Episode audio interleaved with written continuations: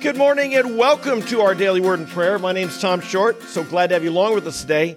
We're talking about some really, really important topics, ones in which we will receive spiritual opposition. We, I want to remind you the spiritual battle we're engaged in is real. There are real casualties. People really are defeated by the evil one. And you and I are called to engage in this warfare with the spiritual weapons God has given us. We've been looking this, this week at the idea of spiritual strongholds or fortresses or places where it seems like the evil one, the enemy, has a foothold or has established some ground or a place from which he can attack us or attack our family or attack our church or attack our whole society, our country, and indeed, in some cases, attacking now with globalism, attacking the whole world. And we want to be people who understand our call to engage in this spiritual battle with, with wisdom, strategically. You don't enter into a battle just willy nilly shooting at anything. Rather, we want to be people who understand the enemy, his tactics. We understand our weapons. We don't fight on his, with his weapons. We don't fight on his turf, shall we say. We invade it and overcome it. But we don't stoop to his tactics lest we be defeated and fight his way. First, we've been looking at here for though we walk in the flesh, we do not war according to the flesh. For the weapons of our warfare are not of the flesh but are divinely powerful for the destruction of fortresses. This is what we're talking about this week. What are these fortresses? How do we identify them? How do we destroy them? My friends, God wants to use you and me to destroy fortresses, or uh, we often use the word strongholds, the King James word here strongholds that the evil one has established. We are destroying speculations. Paul goes on, 2 Corinthians 10, 3 through 5. We are destroying speculations and every lofty thing raised up against the knowledge of God. This morning, I'd like to talk about three ways that, that the enemy establishes a stronghold. Remember what we've said. This is something more than a temptation, something more than your typical, uh, you know, I'm struggling with something. We're talking here about a place where it seems like the evil one has, has got power. He's got control. He might have control of, of a country. He might have control of a church. That's right. That can happen. He might have control of a family. Something that has, be, that has become such a, he's gained so much, such a stronghold that it's like he's got control there. He might even have control of a person. And dare I say, although he should never have control of a Christian, in all too many cases, he does. How does this happen? How can this be? It shouldn't be. Our God is stronger than him, more powerful than him. Jesus said he came to destroy the works of the devil, 1 John 3, verse 8. He said that his church is going to prevail against the very gates of hell, the powers of hell. There, it, Colossians 2, he disarmed the rulers, the authorities, these spiritual powers. They should have no power. They should have no victories, but they do. And often it's because we don't understand what they are nor how to fight against them. I'd like to talk briefly this morning three ways that the enemy can establish a foothold, a spiritual stronghold, a fortress in our lives. Number one is when we yield to sin. Yesterday in the chat, uh, one of the fellows asked, Don't we always choose to sin? Is it ever out of our control? And I would say, Yes, we choose to sin, no doubt about it. We sin is conceived when when the, the devil tempts us and he knows some weakness within us. He tempts us and then we yield, we give in and we choose. But notice what Jesus says here. Truly, truly, I say to you, everyone who commits sin is the slave of sin. That's pretty heavy comment. It's like we do not have, we're not the slave of sin. We're set free by faith in Jesus Christ. But an unbeliever who's not been set free, and even a believer who chooses, yields, intentionally gives into sin, can to some degree become a slave of that sin, in which they begin to lose their free will. They lose their ability to make choices. The sin becomes too powerful. They just can't overcome it. We might call this an addiction. We see it where, where some people they take pornography as a common addiction, or the, maybe the largest, most common addiction in our country today. And we don't think of it. We think of addiction as alcohol and drugs, but pornography has become an addiction. And how many people said, I hate this stuff. I don't like it. I don't want to do it anymore. It's disgusting. It's, but I can't stop. I can't stop. Why? Because they've become a slave to sin. Well, what has happened? They chose, they yielded, they made some choices, and then Satan established a stronghold. And if all they do is talk about, I'm going to deal with the symptom of what I look at, they're missing attacking the stronghold and taking, taking back that ground in which they had allowed the evil one to establish a fortress. He does, again, he does this in individuals, families, churches businesses, uh, universities, schools. A foothold gets in, perhaps in the name of tolerance, perhaps in the name of being open to uh, different uh, ideas. This happened in the Corinthian church, where uh, and a little leaven was leavening the whole lump. Paul told them in 1 Corinthians chapter five, a stronghold had been established, was affecting the whole church because they had allowed they'd yielded sin, and now they were becoming a slave. They're being affected by this sin. Don't, you know, in Christ, I believe that God has forgiven us already. I believe that if I sin next week, God forgave me already when I came to Christ through the work of Je- when I came to Christ through the work Jesus accomplished on the cross. So I believe God has forgiven me. But don't ever think, my friend, that there are not consequences to even you and I yielding to sin. It's dangerous. It's a poison. This devil came to, to steal, kill, and destroy. Sin will destroy. And when we yield to sin, we begin to give Satan an opportunity, a foothold, a place from which to attack us again.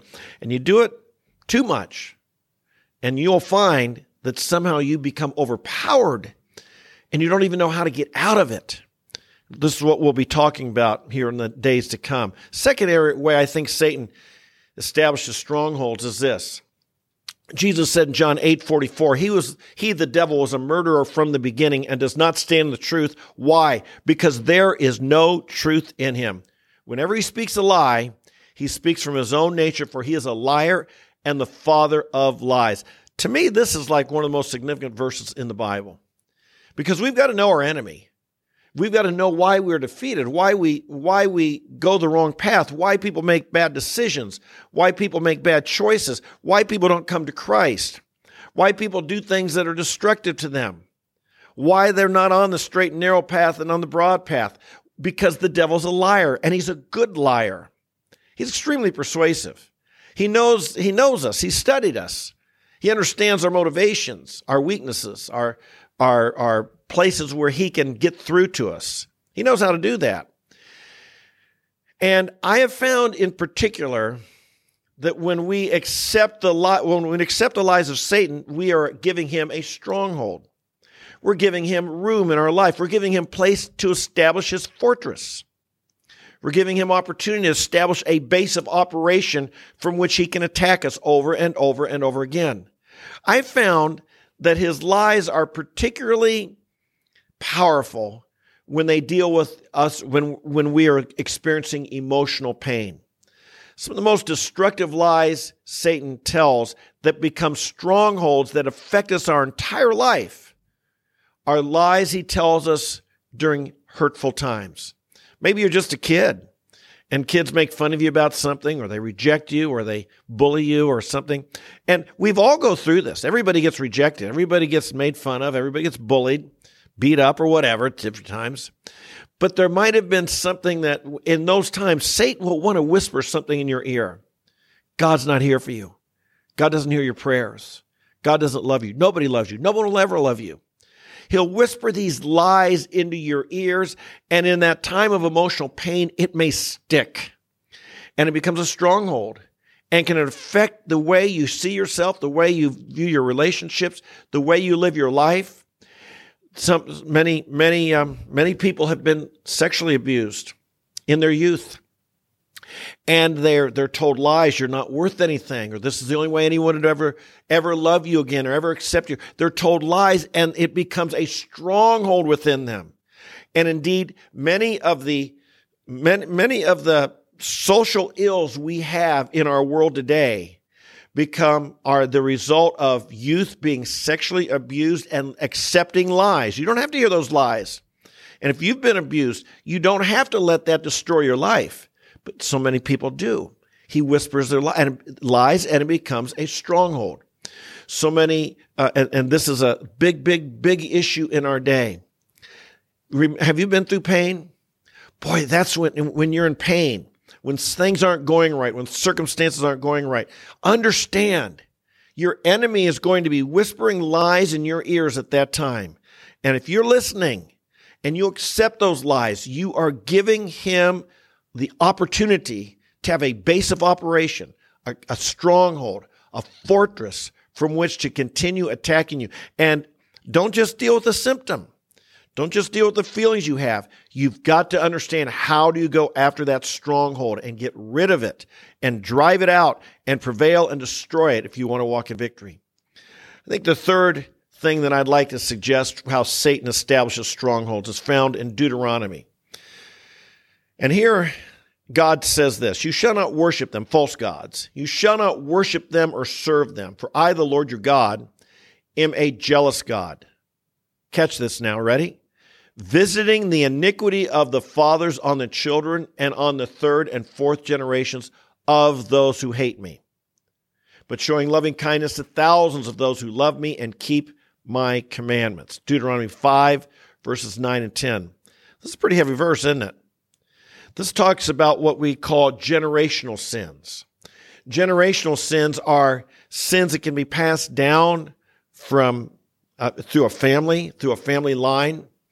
And if you've come from a family of people who hate you, who refuse to live your command, God's commandments, and, and things get involved in there, bitterness, sexual immorality, adultery, um, uh, hatred, division, things like this. You, and you grow up in that world. It's like a fish in water doesn't realize it's in water. And we can grow up thinking this is the way life is. It, that you, you always get, you react this way. You react in anger. You have an outburst of anger that uh, people just cheat. People aren't trustworthy. People, pe- people break up. Families break up. Relationships break. All these different things. And this can lead, this experience can lead to sins that were prevalent in your family becoming strongholds in your life. Indeed, notice what he says here, visiting the sins of the fathers on the to the third and fourth generation. Friends, one of the greatest social ills in our country today is the, is the absentee fathers. Children being raised without fathers. We read the very last verse of the Old Testament. God says in the book of Malachi, chapter 4, verse 6, that God would send Elijah, who would turn the hearts of the fathers back to the children and the ch- hearts of the children of the fathers, lest I come and smite the land with a curse. This is you, you, all the money we throw at our social ills, all the social problems we have, all the government programs we have, all the laws we can establish is not going to solve this problem of fathers because scripture says that there will be a curse in the land without fathers loving their children, children loving their fathers. And it says that, that the iniquity of the fathers their sins would be passed on to the next generation. If you have grown up in a fatherless home, if you have had a father who has been rebellious towards God, there may be strongholds Satan has developed in your life that you don't even know why. Why am I so tempted by this? Why do I seem overcome by the, these feelings, this, this temptation, this temptation of sin? Why does it, why does it seem like I can't break loose? That's a stronghold. Now, the good news is strongholds can be broken. Whether it's because you yielded and became a slave of sin, or whether it's because uh, the devil lied to you in a time of pain and you and, and something really stuck in your in your life from your past and you believed it, or whether it's a generational sin, strongholds can be broken in the name of Jesus and by the power of blood, the blood of our Lord Jesus Christ. This is what he says. He came to destroy the works of the devil. 1 John 3 8. Uh, 2 Corinthians 10. We are destroying fortresses. We are have mighty weapons for the uh, divinely powerful weapon for the destruction of these fortresses. But you've got to recognize them. You've got to acknowledge them. You've got to see them. You've got to understand them. And these fortresses, like I said, these strongholds can be in, in your life. They can be in your family. They can be in your church. They can be in your business, your school. They can be in our country. And indeed, many of them are. And you think of the, the, the, the sins that have taken root in our country, the beliefs that we have in, embraced, the, the false ideas. Why? Because we've yielded as a culture, or maybe as a church, maybe as a family, yielded to sin accepted the lies of the evil one, especially in painful situations, or generational, and they've become rooted deeply within our society. These require us to fight against them, to rise up against them, to destroy these speculations. This is the hope for you, your family, your church, your country. And if we ignore this aspect and we just think the answer is political or the answer is, you know, new economy or put some money on something, that's not the answer. These are spiritual problems that need spiritual solutions.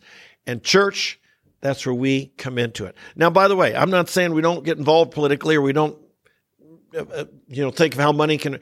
All these things do relate, but they start with the divine weapons we have: the Word of God and prayer. And let's pray right now. Oh, Father in heaven, I thank you today for those who are joining me. I think, Lord, of how we have a, a cruel and a powerful enemy. He's been disarmed by you, but he, he struts about with as if he has power, and he and he only has it if we allow him to have it.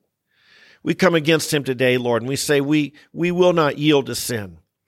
We will not believe his lies. And we come to you, Lord, asking for mercy if we have been uh, if, if there's generational sins that are binding us. We pray that the spiritual fortresses in our life the lives of our children, our family, our spouse, our relatives, the lives of our, in our the people in our schools, our te- the teachers of our children. We pray for our churches. We pray for our country. Lord, where there are fortresses, help us to see them, to perceive them, to discern them, and then to use your divine power, your divine weapons of your truth of your word and the the power of prayer to come against them. And might we not lose heart? Might we persevere in the spiritual struggle?